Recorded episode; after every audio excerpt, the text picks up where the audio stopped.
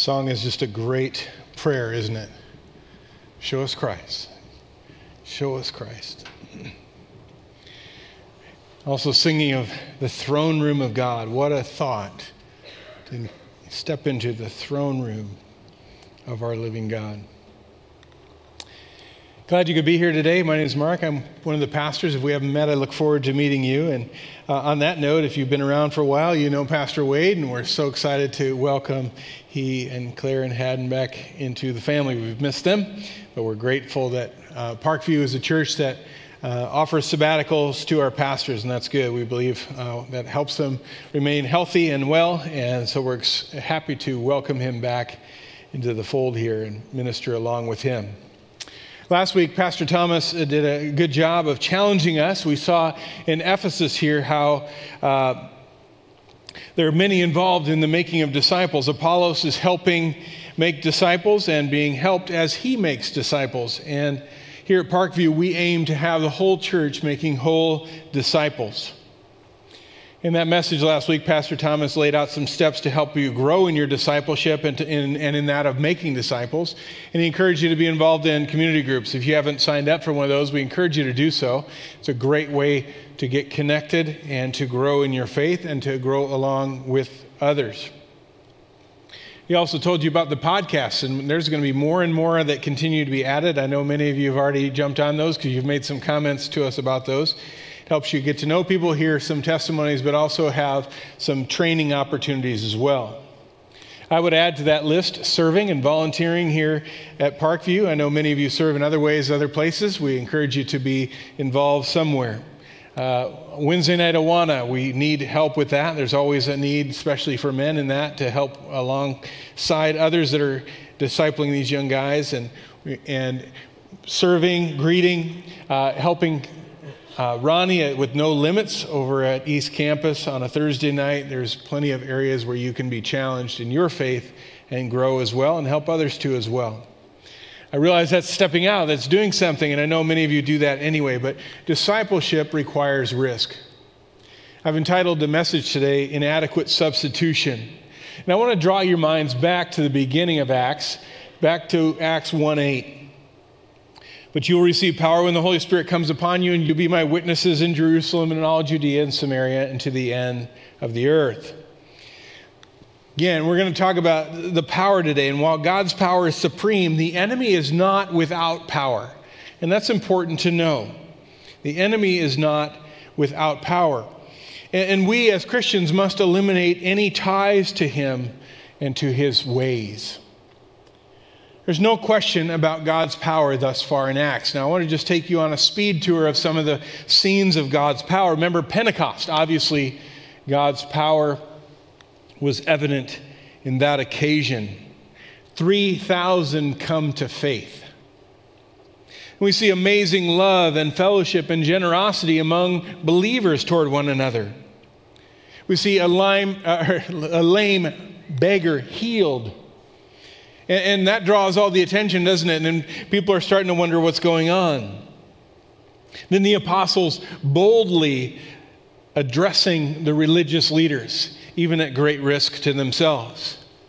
We have Ananias and Sapphira, they, they lie and die. We have many healings, even shadows cast on people getting they're being healed more and more people coming to faith. There's momentum that's increasing. Then we have a jailbreak caused by an angel. Stephen is so bold in his faith that he's martyred for it. Philip encounters the Ethiopian and shares with him, and the Ethiopian responds, and they stop and they're baptized. And, and then is just gone. The Spirit carries him away to another city. And then Saul encounters Christ, and we know everything gets crazy after that. Now we, and then we have him being Paul, and he begins proclaiming, and there's more healings. Tabitha is raised to life.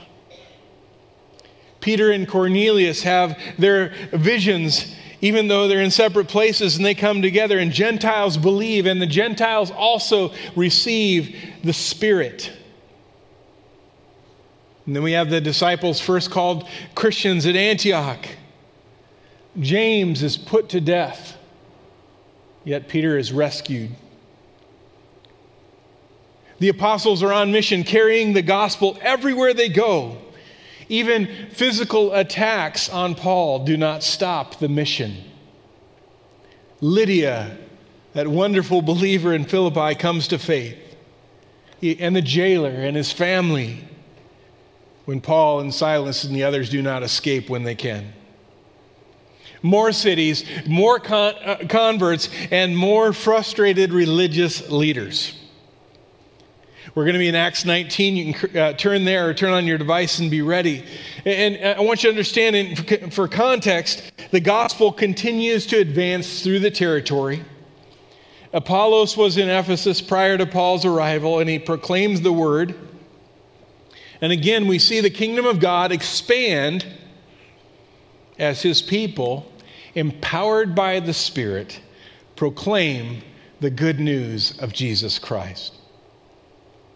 Look with me now at Acts chapter 19, starting in verse 8. And he entered the synagogue and for three months spoke boldly, reasoning and persuading them about the kingdom of God. But when some became stubborn and continued in unbelief, speaking evil of the way before the congregation, he withdrew from them and took the disciples with him, reasoning daily in the hall of Tyrannus. This continued for two years, so that all the residents of Asia heard the word of the Lord, both Jews and Greeks.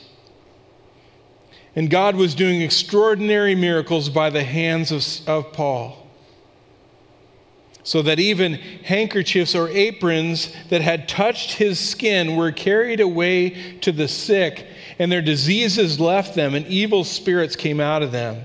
Then some of the itinerant Jewish exorcists undertook to invoke the name of the Lord Jesus over those who had evil spirits, saying, I adjure you by Jesus, whom Paul proclaims. Let's stop there. Would you pray with me? Father, we do want to extol your name, to honor you, and to bring you the praise and adoration that you're worthy of. And Father, we're mindful of your Son, Jesus, and we're just so thankful that we can access you because of his faithfulness, to take on flesh and to grow, go to the cross on our behalf, to rise in victory. We raise his name high. And Father, even as we uh, think of the third head of the of the Godhead, we think of the Holy Spirit, and we just thank you for the work you have in our lives as believers. Lord, we commit this time to you and we ask you to move mightily. And we think of East Campus and we ask you to bless what's going on there today. And Lord, would you be exalted there as well? And may your name be proclaimed. Father, would you help us to see what we need to see and to hear what we need to hear and respond appropriately? And we pray this in the name of Jesus, our Savior and Lord. Amen. So, here in these first uh, verses, 8 through 10, we see this familiar gospel ministry pattern repeated. Bold proclamation, first in the synagogue. And we find that it's acceptable for a while, and then they become frustrated with him after three months. Now, I know it didn't take Paul three months to get to Jesus, but the, the, the repeated pattern here is that, you know, you can go and preach the Bible, but once you start getting into proclaiming Christ as the Messiah, then it raises resistance. And that's true to this day. Parts of the Bible can be preached in a mosque or a synagogue, and they're okay until you talk about Jesus then the resistance comes. That resistance led them to the Hall of Tyrannus. Uh, that would be a school or a lecture hall, likely owned by a wealthy man by the name of Tyrannus. Now, we can't know much about him because it's such a common Roman name. It could have been a, uh, a Roman believer. He, he came to faith through the ministry of Paul. We don't know. Or it could have simply been a business transaction. But we know that the perseverance brought results. Remember, Paul is following up on the work of Apollos and, and the work that he had done, and no doubt the 12 new disciples were very active as well. three months in the synagogue, and then two years in the hall of Tyrannus. And this is very significant. This is a long stay for Paul. And Luke tells us all the residents of Asia heard the word of the Lord. That is a huge statement. All the residents of Asia heard the word of the Lord, Jews and Greeks. Massive statement about miraculous action. Very significant. Ephesus was a city at that time of approximately a quarter million people. Imagine that. Look with me now at verses 11 and 12. And God was doing extraordinary miracles by the hands of Paul, so that even handkerchiefs or aprons that had touched his skin were carried away to the sick, and the diseases left them, and the evil spirits came out of them. The Greek literally means works of power, not the ordinary ones. It's as though Luke is expressing perhaps his own surprise at the magnitude of what's happening here. Luke's been documenting this, and, and now Luke's going, Whoa, this is extraordinary.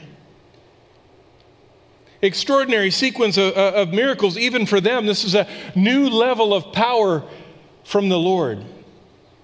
And God does this to both authenticate the message and the messengers. God's adding his power. Just to read that all these extraordinary miracles are taking place, so much so that cloth that had touched Paul's skin was being brought to the sick or possessed, and they were healed or set free. Can we just stop here and go, What?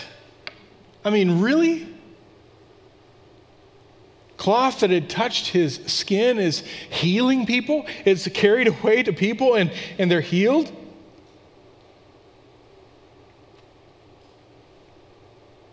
Don't you want to press into Luke here a little bit and say, come on, give us more information? I mean, what's going on? Tell us more.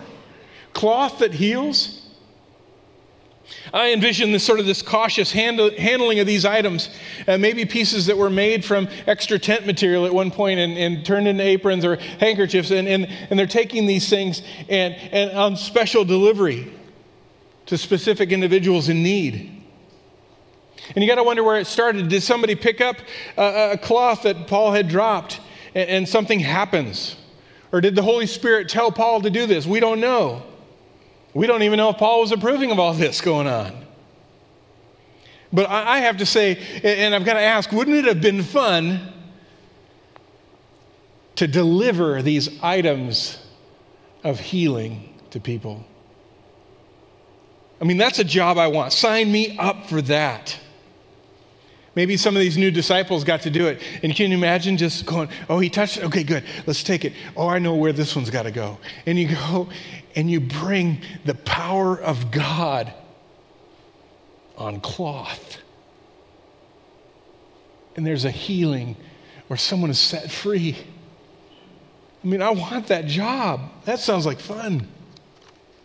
And can you imagine then the gratitude? And, and they're saying, How can I thank Paul? And that's that moment for you to say, No, he would want you to thank Jesus and to praise the name of Jesus because there's power in the name of Jesus. It gets good now. Look at verse 13. Then some of the itinerant Jewish exorcists undertook to invoke the name of the Lord Jesus over those who had evil spirits, saying, I adjure you by the, by the Jesus whom Paul proclaims. Seven sons of a Jewish high priest named Sceva were doing this. So it's in this season of miracles where these seven sons of Sceva, the high priest, we don't know much more about them here, eh, it's where they come into play.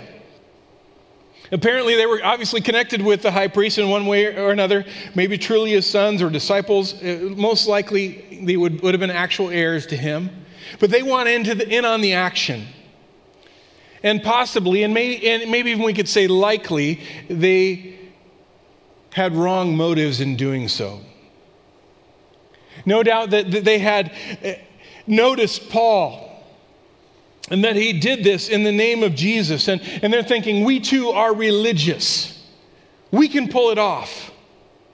And maybe they had desires for personal gain. Maybe this was going to be financially beneficial for them, or, or maybe they wanted the fame and the attention that Paul was getting.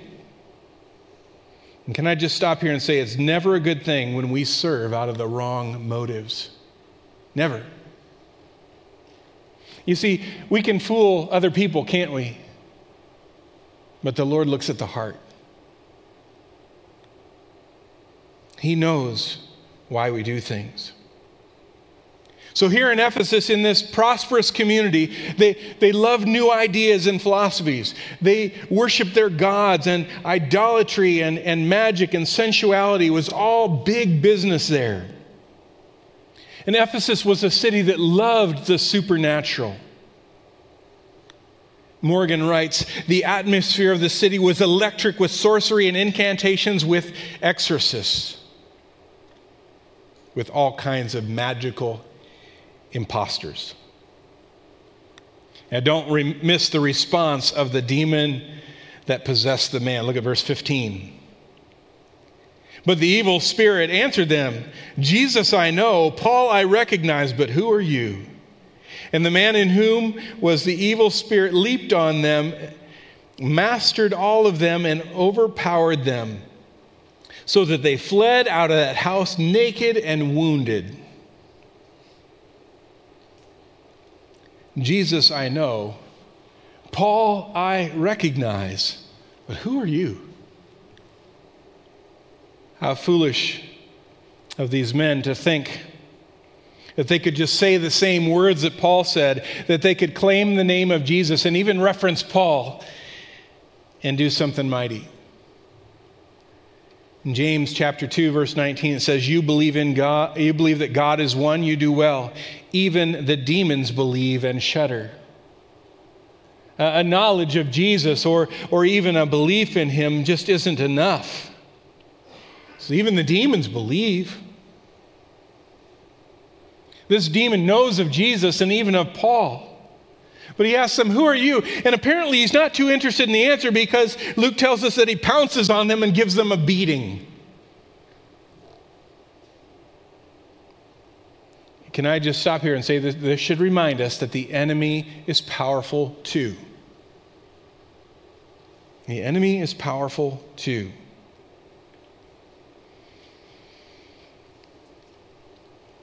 An incredible account. Think about it seven men. He beats them so badly that they limp and scurry out of there. Luke says, naked and wounded. What a scene. Incredible. Incredible. How does one take on seven? And perhaps right now you're envisioning in your mind some Jackie Chan like moves. I mean, these men can't even get away.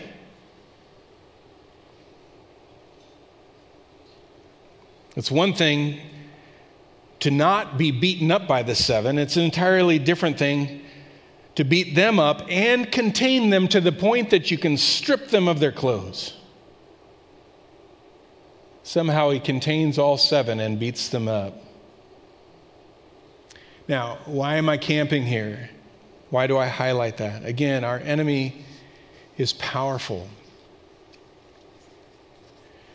Early on in my ministry career, I had uh, a personal encounter with a demon two separate times and with two separate individuals. It's a long story. I won't go into all the details now, but one night in youth ministry, I realized that one of the guys who had been coming was not right. There was something very wrong with him. When I pulled him aside and, and met with him in my office, he was reacting in extreme ways to the name of Jesus. At one point, he got up and he ran full speed, headfirst, charging like a bull into the cinder block wall of my office. It didn't even faze him. I knew that something radical was going on here. I pulled together a couple of my leaders and, and, prayed with them, and we prayed for protection, and then we prayed that we would be victorious in this situation. And it ended strangely quickly, eh, or strangely quick, and it was, uh, it was a concern to me. It went too easily, and, and I didn't know why, but I just thank God for it. I learned later, and I learned it from the demon himself, that he had left the one student and gone to another one. Long story. Late on a Friday night, or I should say early on a Saturday morning, there was a knock on our door and, and then screeching of tires. My wife and I woke up and we found a suicide note on the back step of our, church, of our, of our house by the church.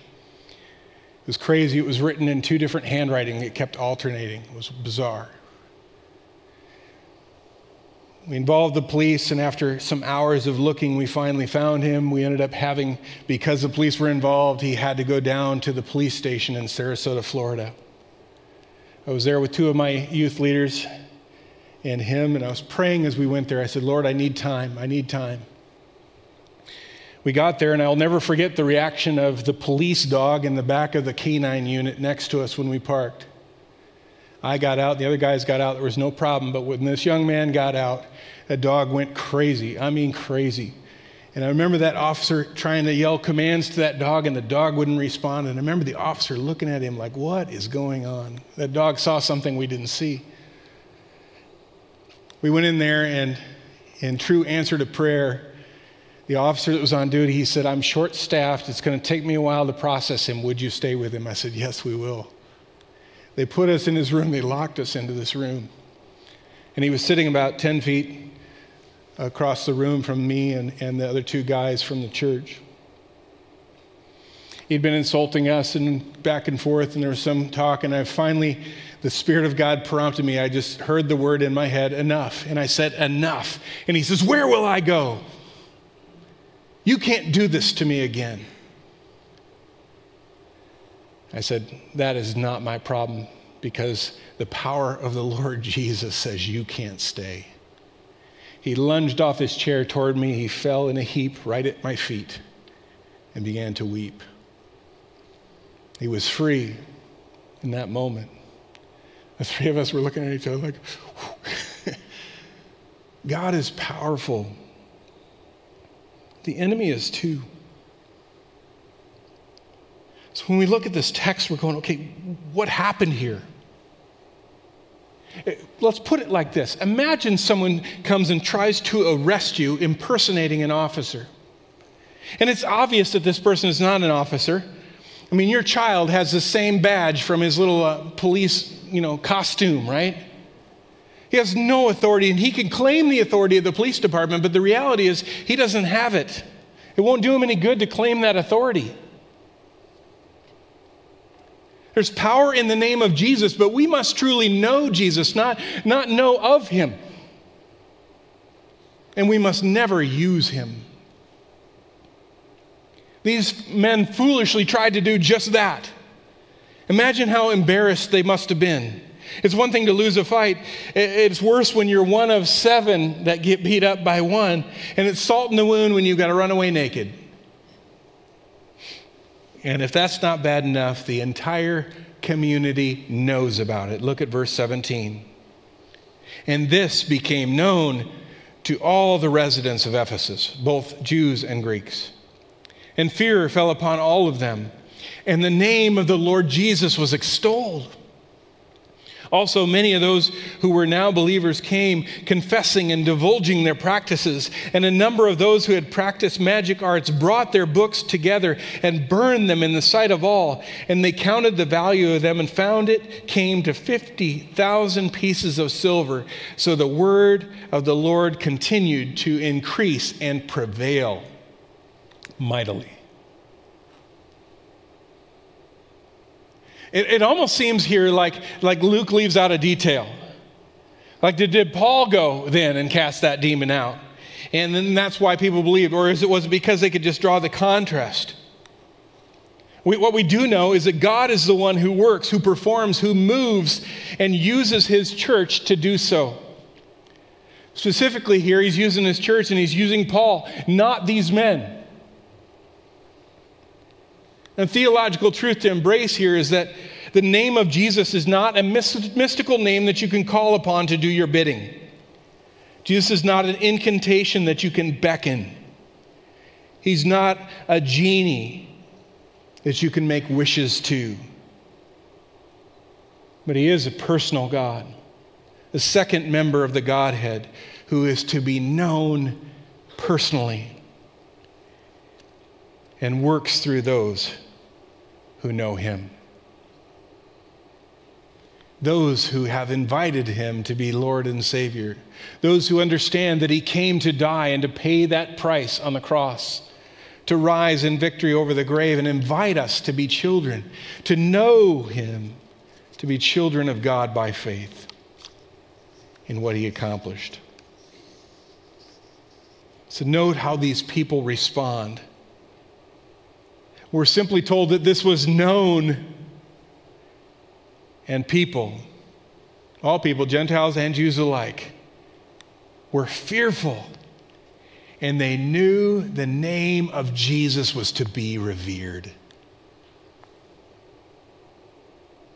Now, I want to just stop here and I want to just draw an obvious contrast. You already saw it, but I want, I, want, I want you to see it. It's right in the text. Seven sons try to invoke the name of Jesus and make a reference to Paul. The result of that was complete and utter failure, defeat, and humiliation. Now, contrast that back with verses 11 and 12 again. We're going to read them for the third time, but I want you to notice it. And God was doing extraordinary miracles by the hands of Paul so that even the handkerchiefs or aprons that had touched his skin were carried away to the sick, and their diseases left them, and evil spirits came out of them. You see the contrast? Christ's power sent through a piece of cloth touched by one of his servants, carried away to another place, was more powerful than seven men in person who didn't know him. God is good. It would seem that God uses this event to build on what was already happening through Paul's ministry and to bring about amazing change in the hearts and lives of people. We know this because the text says that not only many of them became believers, but they then acted on their faith. You've heard me say it before, and you'll hear me say it again. Genuine faith causes change. Genuine faith causes change. In response to their faith, in fearful reverence of the name of Christ, they bring their books and materials that were in any way contrary to the truth of Christ and they burn them up. A good old book burning. It's commitment, right? If you're throwing that into the fire, it's saying, I want nothing to do with this anymore. It's, it's commitment. We all know the phrase that talk is cheap, right? We can talk about going on a diet, but talking about a diet does not have much effect, does it? We can talk about getting fit. And I know that there are people who they spend more exercise getting that equipment into the house and setting it up and then hauling it back out later than they ever actually did on it. Talk is cheap. We can talk about saving money, or we're going to save up. Oh, oh, we're tempted by this, tempted by that. We can talk about being more generous. We're going to give and we're going to give, but then, oh, I really want this, or I really want that, or I need to save this much. How about volunteering? We can love the idea of volunteering go, yeah, I really should do that, and I really want to do that. But then, wow, it's every week, or wow, I, there's so many other things I'd like to do that night. Or maybe if I, am going to memorize a verse a week this, this year of the Bible, I'm going to know a verse a week, and the end of the year is going to come, and I'm going to know 52 verses. And here we are into February, going, boy, I really got to get that first verse down. Or you're going, I'm going to share my faith. I'm going to tell people about Jesus. I'm going to, I'm going to really do it. I'm going to do it. And, and you're going, somebody's bound to come at some point and just ask me. Talk is cheap. Here we have people declaring their faith in Jesus and backing it up with their behaviors, with sacrifice. Now, again, I want to be clear these actions aren't salvific in and of themselves, they don't impart grace, but rather they're evidence of commitment. They're evidence of a changed heart.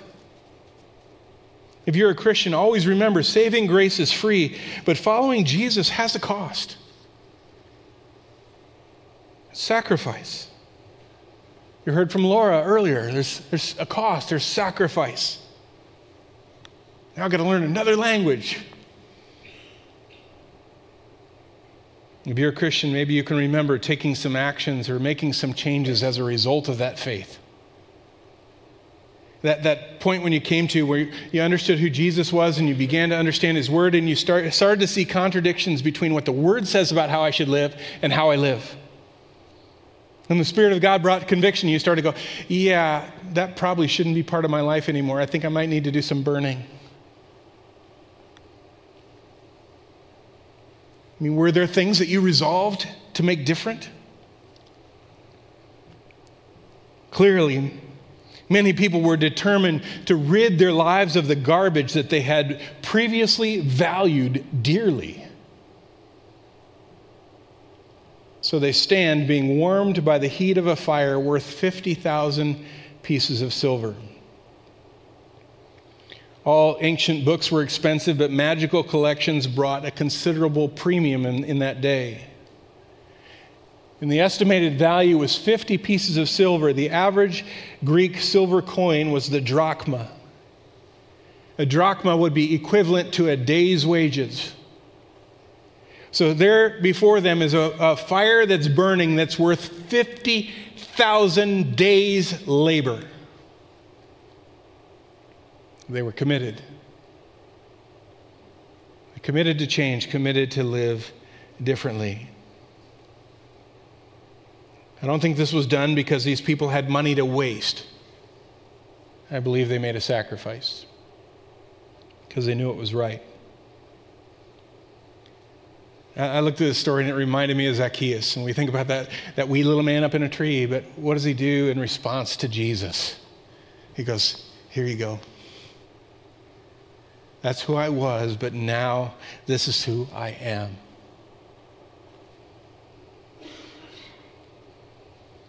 His new faith drove him toward radical reversal of priority. It costs him something sacrifice. Christ is triumphant over the evil powers of the world. I want to take you back as I close to the writing of Paul back to this church.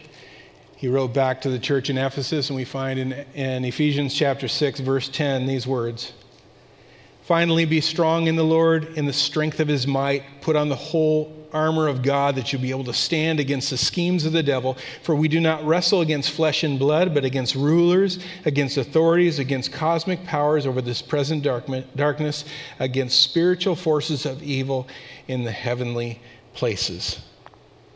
The battle is real, people. It's real.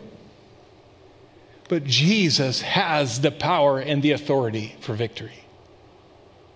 It's His, and it's ours through faith in Him. And true repentance is necessary to be a child of God. That repentance is that turning point.